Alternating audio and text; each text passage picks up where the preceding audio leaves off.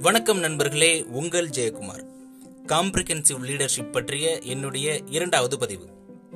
விரிவான தலைமை அதாவது காம்ப்ரிஹென்சிவ் லீடர்ஷிப் பொதுவாக எந்த ஒரு தலைவரும் மக்களை தம் பின்னாடி வாங்கன்னு சொல்லவே மாட்டாருங்க. நீங்கள் முன்னாடி போங்க நான் உங்கள் பின்னாடி வாரேன்னு தான் சொல்லுவார்.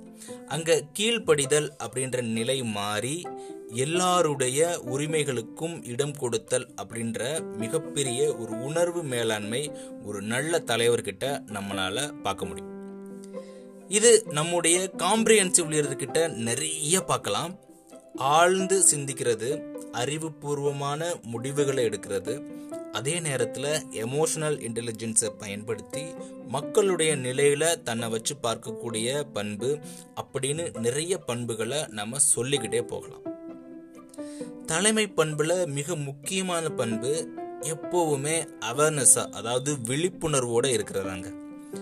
எந்த தலைமை பண்பு பற்றியும் படிக்காமலே தலைவர்கள் அந்த காலத்தில் ரொம்ப எச்சரிக்கையோடு இருந்தாங்க அப்படின்னு நிறைய வரலாற்று பதிவுகள் நம்மளுக்கு ஞாபகப்படுத்துது.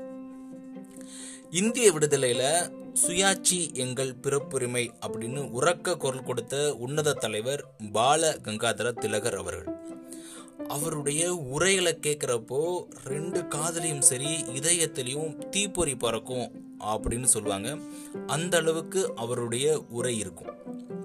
திலகருடைய நடவடிக்கையில் ஸ்பை அதாவது வேவு பார்க்கறதுக்காக பிரிட்டிஷ் கவர்மெண்ட் என்ன பண்ணாங்க அப்படின்னா ஒரு ரகசிய போலீஸ்காரரை திலகருடைய வீட்டுக்கு சமையல்காரனாக நியமிச்சாங்க.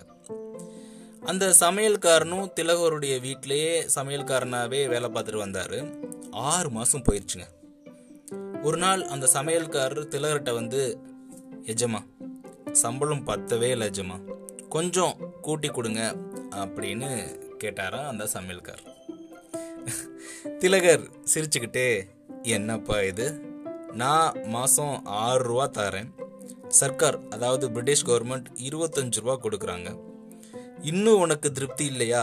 அப்படின்னு கேட்டாராம். அவ்வளோதான் அந்த சமையல்காரருக்கு தூக்கி பாரி போட்டுச்சான் அதுக்கப்புறம் அந்த சமையல்காரர் திலகர் வீட்டு பக்கமே வரலையாம். ஸோ எப்போவுமே விழிப்புணர்வுடனும் மக்கள் கிட்ட மாற்றத்தை ஏற்படுத்தியும் நேர்மறையான சிந்தனைகள் உடைய விரிவான தலைமைத்துவம் கொண்ட தலைவர்களை மக்கள் எப்போதும் வரவேற்க தயாராகவே இருக்காங்க.